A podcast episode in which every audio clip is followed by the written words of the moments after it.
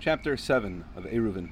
Someone that goes out on Erev Shabbos and goes to about 2,000 amas away from his home, and he says, This is my place for Shabbos, then he returns home. This is effective even if he did not leave food. If he sends someone else to establish a Eruv, that person must leave food, however. Halacha 2. If there was a specific place, like a specific house, that he wanted to establish as an Eruv, and he was going there on Erev Shabbos, and it is within 2,000 amas of his home, and he was trying to reach it before Shabbos started, but he's not able to do so. Even if he turns around and goes home, he can establish that place as an Eruv, and the following day he can walk 2,000 amas from that place, in any direction. Halacha 3. This applies to a poor person we don't want to burden with going to the place and establishing an Eruv, or someone who's on a journey, so long as there's enough time for him to actually get to the place before nightfall, and he turned around because he doesn't have enough strength or he doesn't want to go on. But if he was not far from the place in question and simply was lazy, or if he wasn't poor, or if there's simply not enough time to actually make it, even if he ran with all his might, or if it's more than 2,000 amas away, or if he doesn't specify the location that he wants to spend Shabbos, so then he cannot make a distant location into his home base for Shabbos. Rather, he is given 2,000 amas from wherever it is that he stops and spends Shabbos at nightfall. Halacha 4. One who stands in a Rishus Yachid before Shabbos and establishes that as an Eruv, or establishes that an Eruv from a distance, like we discussed in Halacha 2, he can walk throughout the Rishus Yachid and for 2,000 amas in any direction from the Rishus Yachid. If, however, the Rishus Yachid was not suitable for habitation, so then there are different rules. If the domain was 5,000 square cubits, which is the amount of space necessary to grow two sa of grain, so then he can walk all throughout that place and for 2,000 amas in any direction. If it is larger than that size, then the Eruv is considered to be the four amas around the place that he establishes, and he can walk 2,000 amas in any direction from that place. Halacha 5.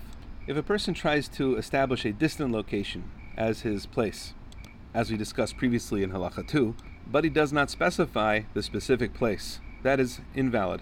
So if he says, I'll spend Shabbos in this and this valley, or 2,000 amas away from where I am now, that's not effective, not specific enough. Halacha 6.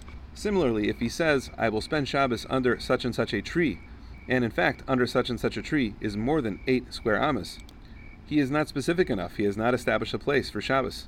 That's because the Eruv establishes four amas, and he has designated eight amas. Halacha 7. Therefore, he would need to establish which specific four amas he's staying in. So he could say, I will spend the Shabbos north of that tree, which is a space that's four amas, because the entire place under the tree is eight amas. If there's less than eight amas under the tree, even if there's more than four, he does not have to specify which side of the tree, because that's not enough room for two eruvin to exist. What if two people are traveling and one of them is familiar with the tree and the other is not? The one who is not familiar with the tree can trust the one who is familiar with the tree to get it right. Halacha 8. If the people in a city send out a person to establish an Eruv, and on his way to establish the Eruv, he is stopped and comes back, so he has established the Eruv for himself, like we discussed in Halacha 2, but he has not established the Eruv for the people in the city.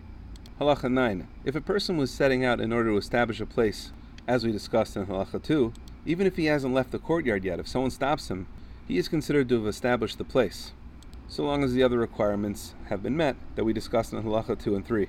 A person also does not need to verbalize his intention to make the place his Shabbos place. He merely needs to resolve to make that place his Shabbos place in his heart and set out on his way. Obviously, if a person is standing in a place, he does not need to verbalize that he wants to make this place his Shabbos place. Finally, halacha 10. If students sleep in the beis medrash, but they eat their meals with other people that live out in the fields, the beis medrash is considered their place, even though they're eating somewhere else. This is because if they had their way, they could eat at the beis medrash. They therefore consider it their dwelling.